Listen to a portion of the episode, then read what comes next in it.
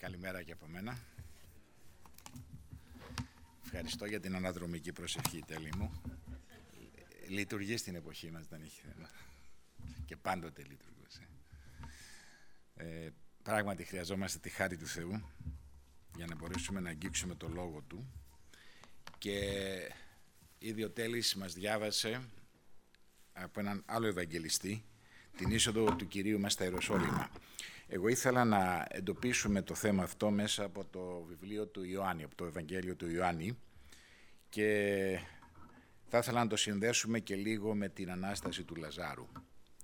Γι' αυτό λοιπόν ε, θα ήθελα να διαβάσω τα πρώτα εδάφια από το 12ο κεφάλαιο του Ιωάννη να γυρίσουμε λίγο στο προηγούμενο που έχει σχέση με τον Λάζαρο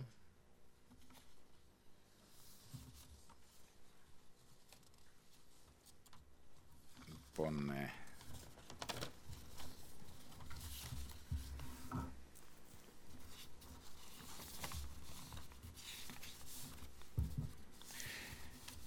θα πάω καλύτερα στο ενδέκατο και ύστερα θα περάσουμε στην είσοδο.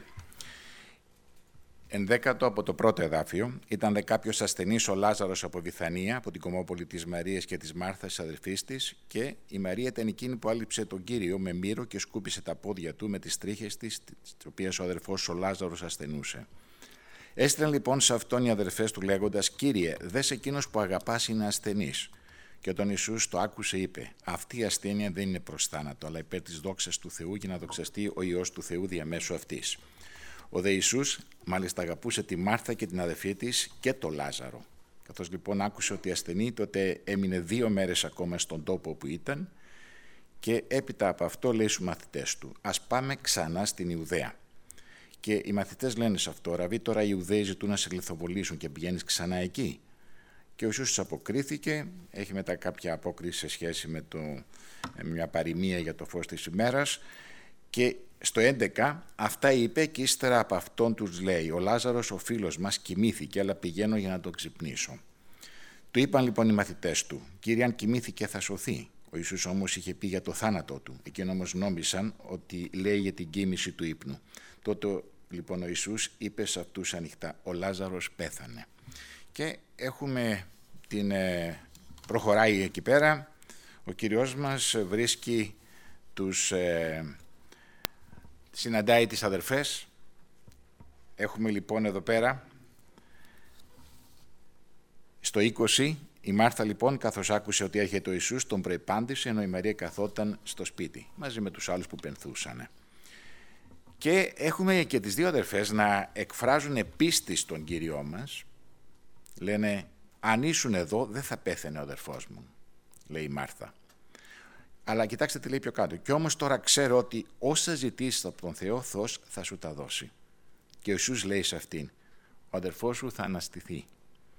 Η Μάρθα λέει σε αυτόν, ξέρω ότι θα αναστηθεί κατά την Ανάσταση την εσχάτη ημέρα. Βλέπετε, είχε πίστη στην ε, Ανάσταση των νεκρών. Ο Ιησούς είπε σε αυτήν, εγώ είμαι η Ανάσταση και η ζωή. Αυτός που πιστεύει σε μένα και αν πεθάνει θα ζήσει. Και ο καθένας που ζει και πιστεύει σε μένα δεν πρόκειται να πεθάνει στον αιώνα. Και η συνέχεια της ιστορίας είναι ότι φωνάζει και τη Μαρία, έρχονται μαζί και οι Ιουδαίοι που πενθούσαν μαζί, την Μαρία και την οικογένεια εκεί. Πάλι η Μαρία όταν έπεσε στα πόδια του Κυρίου του λέει «Κύριε αν ήσουν εδώ δεν θα πέθαινε ο αδερφός μου». Βλέπετε είχαν πίστη μεγάλη. Και εδώ έχουμε κάτι που περιγράφει ο Ιωάννης πολύ ενδιαφέρον για τον Κύριο και ο Ιησούς καθώς την είδε να κλαίει και τις Ιουδαίους που είχαν έλθει μαζί της να κλαίνε στέναξε μέσα στο πνεύμα και ταράχτηκε.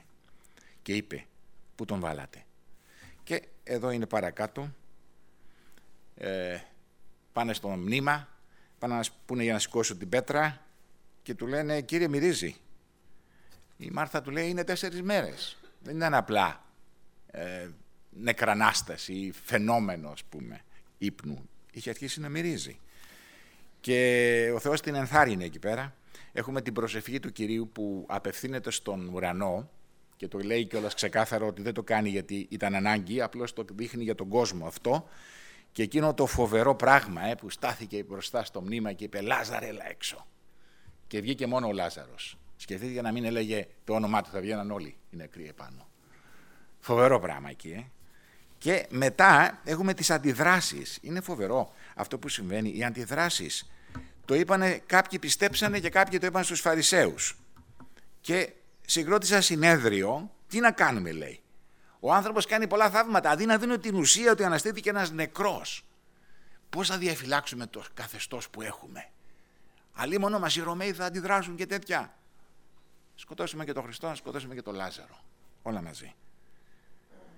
Και πάμε στο επόμενο κεφάλαιο, γιατί θα επανέλθουμε εδώ.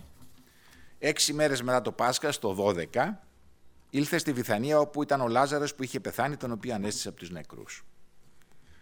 Και έκαναν εκεί δείπνο και έχουμε την ε, περίπτωση που η Μαρία πήρε το πολύτιμο νάρδο εκεί πέρα, το μύρο, που ήταν αξία σχεδόν ενός χρόνου εργασίας και το έδωσε στα πόδια του Κυρίου μας και ο Κύριος το δέχτηκε. Εκείνη τη στιγμή δεν έκανε κριτική πάνω στο αν έπρεπε να δοθεί στους φτωχούς ή όχι. Ήταν μια ε, κατάσταση καρδιάς που είχε καταθέσει η Μαρία εκεί. Και βλέπουμε παρακάτω μετά, στο 9, είναι η απόφαση που είχαν πάρει να σκοτώσουν, και στο 12 και την επόμενη μέρα ένα μεγάλο πλήθος εκείνο που είχε έλθει στη γιορτή όταν άκουσαν ότι ο Ιησούς έρχεται στα Ιεροσόλυμα, είναι μια άλλη άποψη οπτική γωνία της εισόδου του Κυρίου στα Ιεροσόλυμα, πήραν τα κλαδιά από τις φοινικές και βγήκαν σε προϋπάντηση και έκραζαν «Οσανά ευλογημένος ο ερχόμενος στο όνομα του Κυρίου, ο βασιλιάς του Ισραήλ». Και ο Ιησούς βρισκόταν, βρίσκοντας ένα γαϊδουράκι, κάθισε πάνω σε αυτό όπως είναι γραμμένο, μη φοβάσαι θυγατέρα Σιών. Δες, ο βασιλιάς σου έρχεται καθισμένος πάνω σε ένα πουλάρι γαϊδουριού. Αυτά όμως δεν τα καταλάβαιναν αρχικά οι μαθητές του, αλλά όταν ο Ιησούς δοξάστηκε, τότε θυμήθηκαν ότι αυτά ήταν γραμμένα για Αυτόν και αυτά έκαναν σε Αυτόν. Και είναι στο Ζαχαρία εκεί η προφητεία για το γαϊδουράκι, αν θέλει να το ψάξει κάποιος. Ε, θέλω να περάσουμε σε ένα άλλο σημείο, να δούμε το, μια συνάντηση που είχε με τους Έλληνες ο Κύριος μας. Οι Φαρισαίοι λοιπόν είπαν αναμεταξύ τους, βλέπετε ότι δεν ωφελείται σε τίποτα, δες το κόσμος πήγε μαζί του. Και υπήρχαν και μερικοί Έλληνες ανάμεσα σε εκείνους που ανέβηκαν για να προσκυνήσουν κατά τη γιορτή. Αυτοί λοιπόν ήρθαν στο Φίλιππο, ε, αυτόν από την, στα εδά της Γαλιλαίας και τον παρακαλούσαν λέγοντας: Κύριε, θέλουμε να δούμε τον Ιησού. Έρχεται ο Φίλιππος και το λέει στον Ανδρέα. Και πάλι ο Ανδρέας και ο Φίλιππος το λένε στον Ιησού. Και ο Ιησούς αποκρίθηκε σε αυτούς λέγοντας «Ήλθε η ώρα για να δοξαστεί ο Υιός του ανθρώπου». Σας διαβεβαιώνω απόλυτα, αν ο κόκκος του σιταριού δεν πέσει στη γη να πεθάνει, αυτός μονάχος μένει. Αν όμως πεθάνει, φέρνει πολύ καρπό. Και μιλάει για την ε, όψη αυτή και προλέγει τον θάνατό του και το παρμιάζει με το σιτάρι. Ε, στην προκειμένη περίπτωση έχουμε μεγαλύτερη ανάλυση πάνω σε αυτό το παράδειγμα μέσα από την Κορυθίους επιστολή κεφάλου 15. Ε, πιστεύουμε έχουμε αρκετά στοιχεία μέσα από το Λόγο του Θεού για να δούμε έτσι τις εικόνες, να τις ζωντανέψουμε μπροστά μας. Εμένα μ' αρέσει ιδιαίτερα η περικοπή και γιατί να μην αρέσει, ε, τη δυναμική, η Ανάσταση του Λαζάρου είναι φοβερό. Αλλά δείτε λιγάκι τους πρωταγωνιστές. Έχουμε πρώτα απ' όλα ε, ο κύριος μας, όταν ο Ιωάννης περιγράφει την ιστορία, λέει η, η Μάρθα λέει στον Κύριο, Κύριε λέει, ο φίλος σου λέει, αυτός που αγαπούσες. Και επίσης μετά λέει ο Ιωάννης, αγαπούσε και τις δύο αδερφές μας, αγαπούσε όλη την οικογένεια. Δείτε κάτι εδώ πέρα, ότι ο Κύριος είχε συναισθηματικές σχέσεις και με τους ανθρώπους. Δηλαδή έκφραζε αγάπη, έκφραζε φιλία, είχε μια ιδιαιτερότητα. Δεν ήταν ένας απλός ε, προφήτης που ήταν από μακριά, απόμακρος. Ε, τον κατηγόρησαν, θυμάστε, που λέει ήρθε ο Ιωάννης. Ο Ιωάννης ήταν ο απόμακρος, ήταν ο, ο άνθρωπος που έλεγε, ήτανε, δεν μπορούσε να τον πλησιάσει εύκολα τον Ιωάννη. Αλλά ο Χριστός ήταν εκείνος που ήταν μαζί. Και παρομοιάζει ο Χριστός. Ήρθε ο Ιωάννης λέει, που δεν έτρωγε και δεν έπινε και είπατε δαιμόνιο έρχεται. Έρχομαι και εγώ που είμαι μαζί με όλους εσάς. Και πάλι με κατηγορείτε στον ίδιο τρόπο. Αλλά ο Χριστός ήθελε, είχε μια ιδιαίτερη σχέση με τους ανθρώπους. Τους αγαπούσε Τους αγαπούσε και έδειχνε την αγάπη και αισθανόντουσαν την αγάπη. Το άλλο που μπορούμε να δούμε είναι ότι ήταν μια πολύ αγαπημένη οικογένεια. Τουλάχιστον μιλάει για τα αδέρφια μεταξύ τους. Αγαπούσε ο ένας τον άλλον. Και αυτό, ξέρετε, αυτή η αυτό το συναισθηματικό δέσιμο, αυτή οι δεσμοί ανθρώπινοι δημιουργούν πιο έντονα το αίσθημα της ανάγκης όταν υπάρχει αποχωρισμός. Πόσοι από εμάς, εντάξει, προσευχηθήκαμε για τους αδερφούς ε, στην ε, Σκριλάγκα. Κατά κρύβια είναι 52 οι νεκροί και εκατοντάδες τραυματίες. Προσευχηθήκαμε. Μέχρι εδώ μένουμε. Μέχρι εδώ μένουμε. Δεν τους ξέρουμε. Είναι μακρινό. Προσευχόμαστε και λέμε Θεέ παρηγόρησε. Αλλά δείτε το πόσο βαθιά έχει μπει μες στην καρδιά μας. Εδώ είναι, στο μυαλό περισσότερο. Ακούμε γύρω μας και συνταρασσόμαστε για τα εγκλήματα που γίνονται και έχουμε οργή, αλλά δεν έχουμε τον πόνο του χαμένου, του προσώπου. Η μητέρα της γυναίκας που έχασε και το παιδί και οι άλλες που θα βρεθούν και οι άλλοι που θα βρεθούν εύχομαι να βρεθούν πολύ μέσα σε αυτό το έγκλημα που έγινε τελευταία. Παραμένει διανοητικό. Μερικές φορές μπορεί να λυπηθούμε, ιδιαίτερα όταν είναι παιδιά, όχι γιατί αισθανόμαστε τον πόνο των μητέρων, αλλά γιατί ταυτίζουμε τον εαυτό μας με τα δικά μας τα παιδιά. Εκεί είναι που μας αγγίζει λιγάκι ο χαμός ενός μικρού παιδιού. Και αν δείτε και στις εκφωνήσεις ή στα δελτία ειδήσεων, οι εκφωνητές που έχουν ηλικίες με παρόμοιες, με εκείνα τα παιδιά που χάνονται, είναι πιο συνταρακτικές. Γιατί έχουν μπει μέσα στο πνεύμα της ταύτισης με το δικό τους άνθρωπο. Είμαστε λυπημένοι όταν έχουμε αισθήματα, όταν είναι δικοί μας οι άνθρωποι. Είναι αποχωρισμός. Ο Θεός έβαλε αυτούς τους όρους και τις έννοιες για να μπορέσουμε να κατανοήσουμε μεγαλύτερα πράγματα. Ο Κύριος λοιπόν έρχεται σε μια τέτοια οικογένεια και εδώ θα δούμε την ευρύτερη, την ευρύτερη αγάπη που έχει στους ανθρώπους. Έχουμε τη διαδοχική εκείνη συνάντηση με τον Κύριο με τις δύο αδερφές. Ξέρουμε ότι θα μπορούσες να κάνεις μεγάλα πράγματα αν ήσουν εδώ, δεν το έκανες, δεν ήσουν εδώ, αλλά εμπιστευόμαστε. Βέβαια το εμπιστευόμαστε ότι ο Θεός μπορεί να σε ακούσει ήταν εδώ λιγάκι, γιατί όταν έφτασε στο σημείο ο κόμπος το κτένει θα λέγαμε, όταν τους λέει ο Κύριος βγάλτε την πέτρα, εκεί φάνηκε ότι δεν ήταν ε, ολοκληρωμένη εικόνα. Μυρίζει Κύριε, δηλαδή με λίγα λόγια δεν μπορεί να γίνει και πολλά πράγματα. Πιστεύουμε μεν ότι μπορείς να κάνεις πολλά, αλλά μυρίζει Κύριε. Έχει ξεπεράσει τα όρια πιθανοτήτων. Και ο Κύριος παρηγορεί εκεί, δεν κάνει μαθήματα άγρια. Με πολύ αγάπη.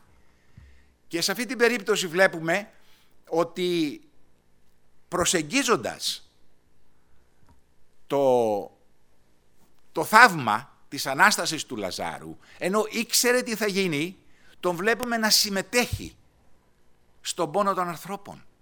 Όταν είδε, λέει, τις αδερφές, τους Ιουδαίους να κλαίνε, να λυπούνται για τον αποχωρισμό του Λαζάρου. Ο Κύριος συνταράχτηκε. Συναισθηματικά ταυτίστηκε. Και είναι μια πολλαπλή ταύτιση θα λέγαμε. Από τη μία ταυτίστηκε γιατί συμμετείχε στον πόνο τους. Αλλά είναι πιο ευρύτερη ταύτιση. Ταυτίστηκε σαν Θεός. Σαν Θεός που είδε το δημιούργημά του τον άνθρωπο εκεί στο πρόσωπο του Λάζαρου, στο πρόσωπο των δύο αδερφών, στο πρόσωπο των Ιουδαίων και είδε τον πόνο και τη θλίψη να έχει καταβάλει εκείνο το δημιούργημά του που το είχε φτιάξει κατ' εικόνα του. Εκεί στον κήπο της Εδέμ είχε φτιάξει τον Αδάμ όχι για να κλαίει, όχι για να πενθεί, όχι για να πεθαίνει. Όχι για να λυπάται όπως τον έβλεπε δίπλα του μπροστά και σαν δημιουργός του σύμπαντος είδε το δημιούργημά του. Αντί να χαίρεται και να απολαμβάνει τη δημιουργία, να κλαίει και να πενθεί. Γιατί; Γιατί είχε μπει αμαρτία μέσα. Γιατί είχε μπει η κατάρα του θανάτου. Γιατί είχε μπει εκείνη η κουβέντα που είπε ότι είσαι γη στον Αδάμ και επειδή δεν υπάκουσες το λόγο μου, δεν είχες την υπομονή να διδαχθείς από μένα και πήγες σε άλλους δασκάλους όπως το διάβολο που σου υποσχέθηκε γνώση μέσα από το δέντρο της που σου απαγόρεψαν να φας, έφερες την καταστροφή και το θάνατο Και να ο καρπός, να το αποτέλεσμα μπροστά μου είναι. Ο Κύριος δάκρυσε και σαν δημιουργός του ανθρώπου εκείνη την ώρα. Αλλά έδωσε και την ελπίδα.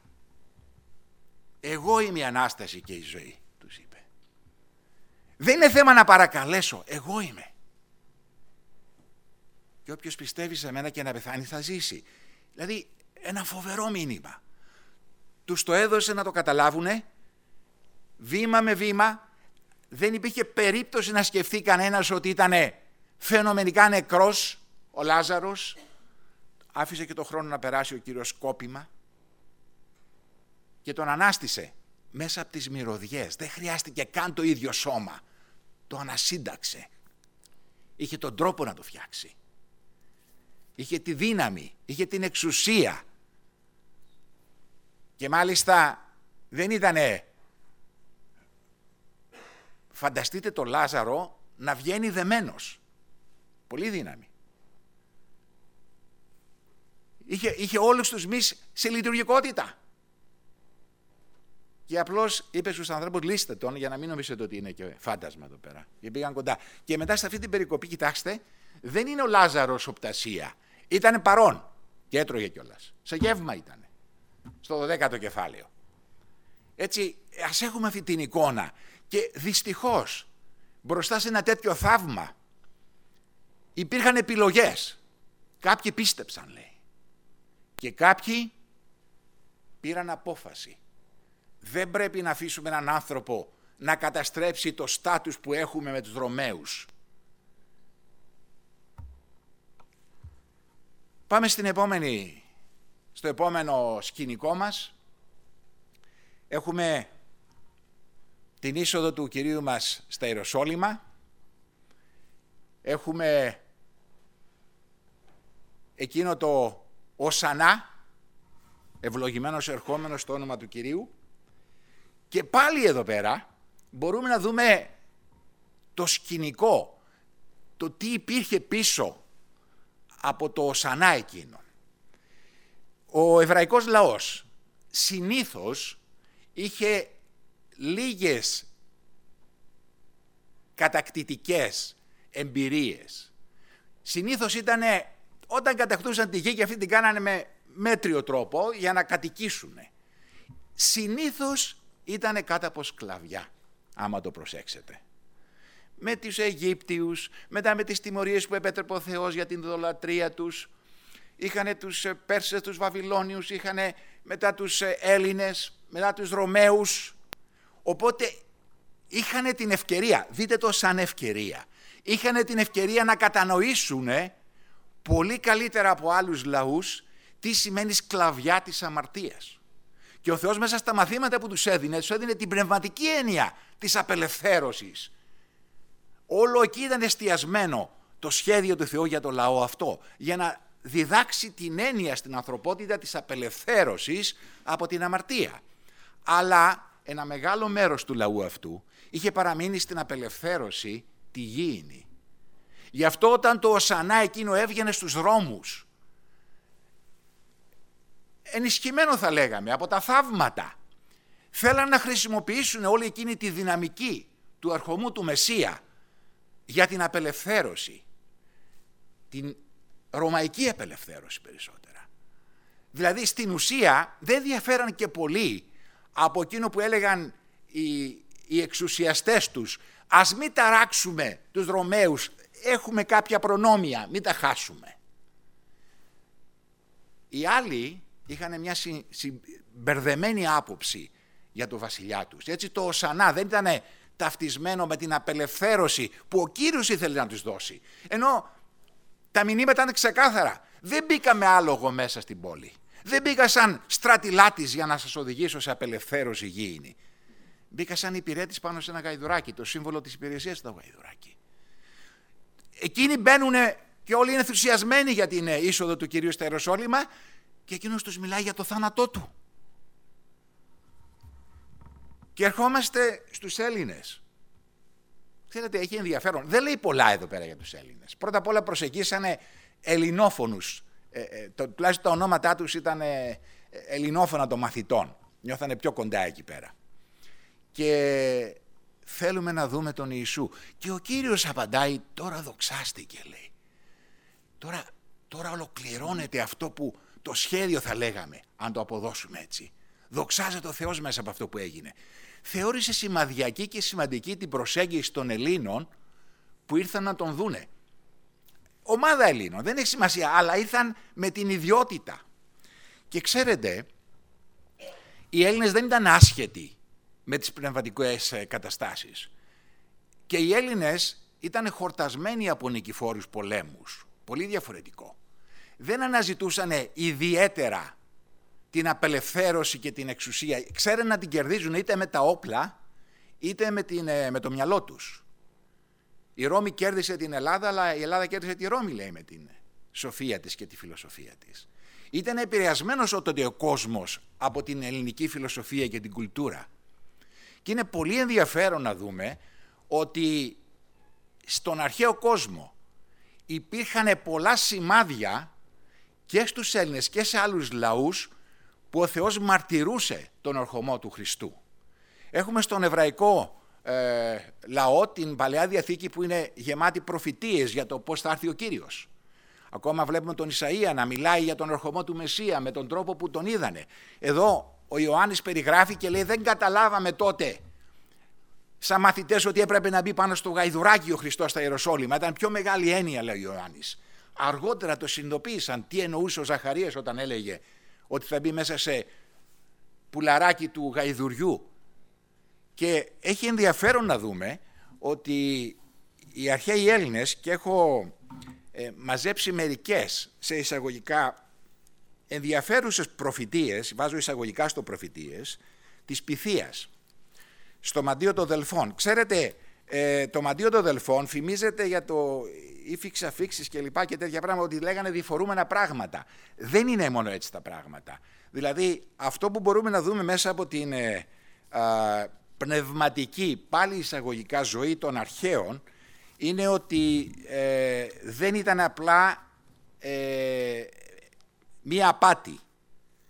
Γιατί μέσα στα,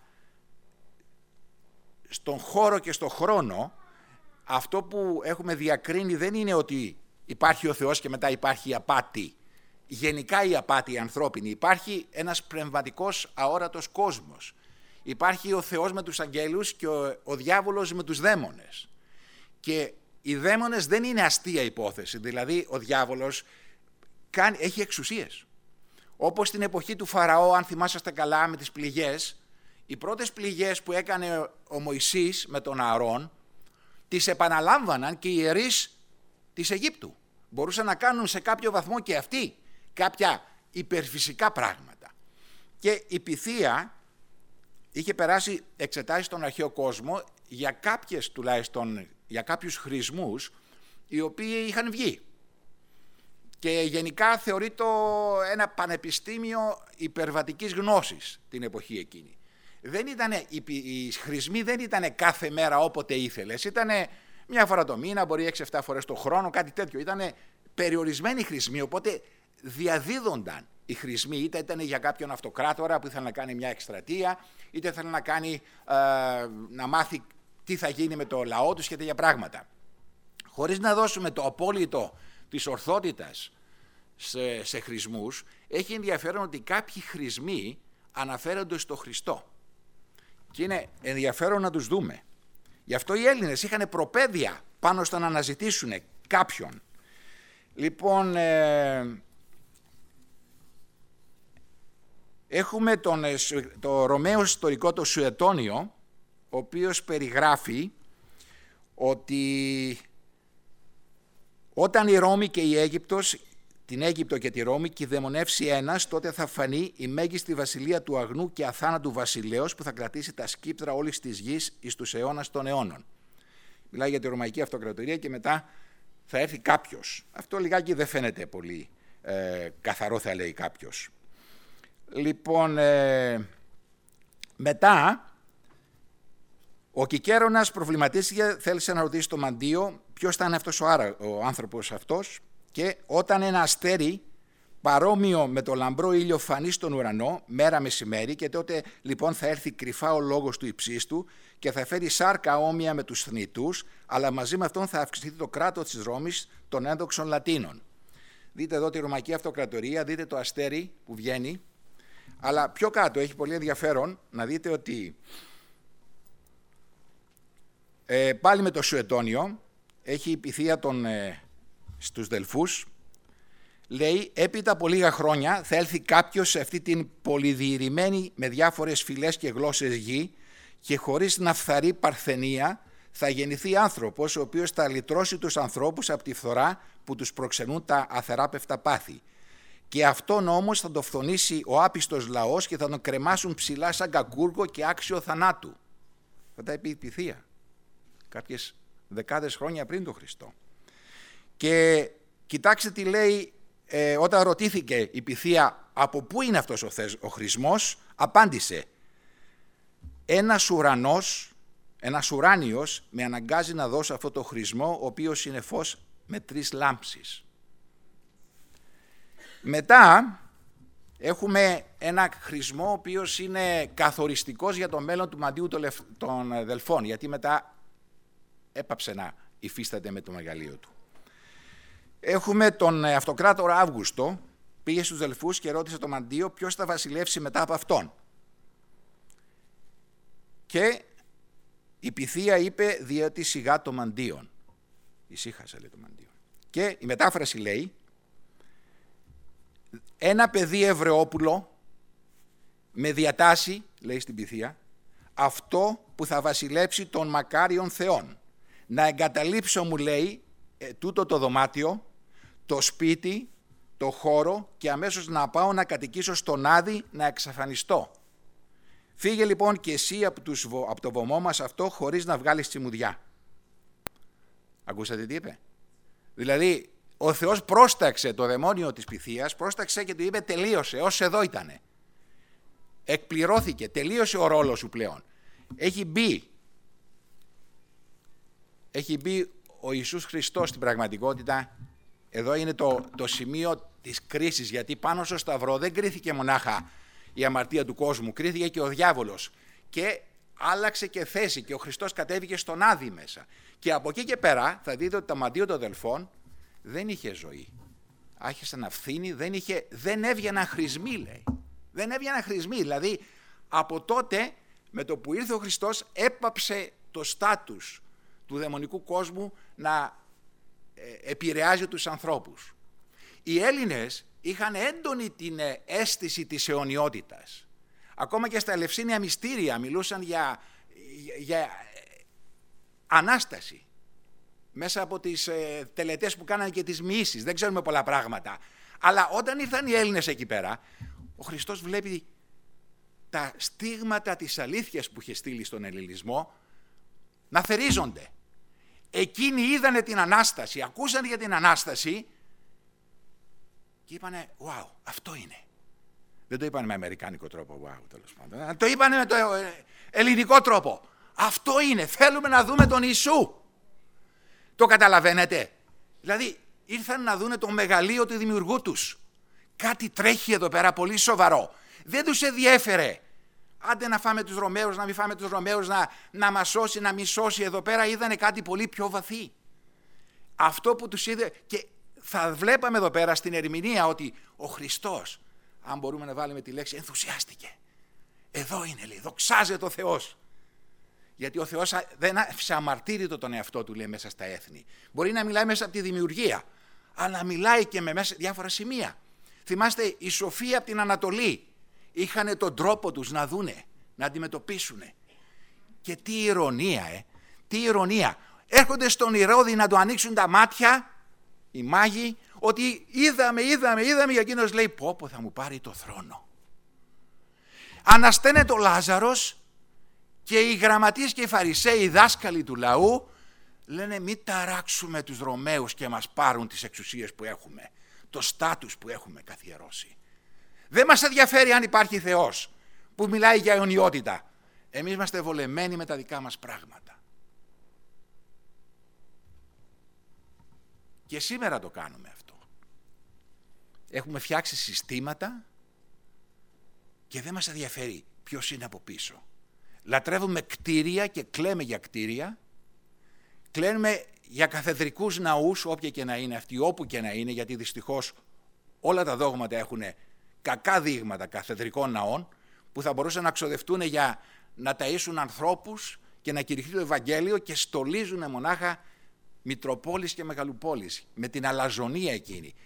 Γιατί οι άνθρωποι φτιάχνουν θρησκεία και όχι Θεό. Γιατί οι άνθρωποι ενδιαφέρονται για το πλαίσιο. Οι Εβραίοι προσπαθούσαν να σώσουν το πλαίσιο της θρησκείας τους. Και ο τέλος μας το διάβασε. Αλίμονο Ιερουσαλήμ. Έκλαψε για αυτή. Δεν κατάλαβες την ημέρα της επίσκεψής μου. Φτιάχτηκες για μένα και δεν με κατάλαβες. Ήσουν υγιεινή Ιερουσαλήμ, υγιεινή νύφη μου. Έπρεπε να με υποδεχτείς. Όχι με ένα τυπικό οσανά που δεν λέει τίποτα. Που λέει σώσαμε απλώς από το οτιδήποτε με απασχολεί.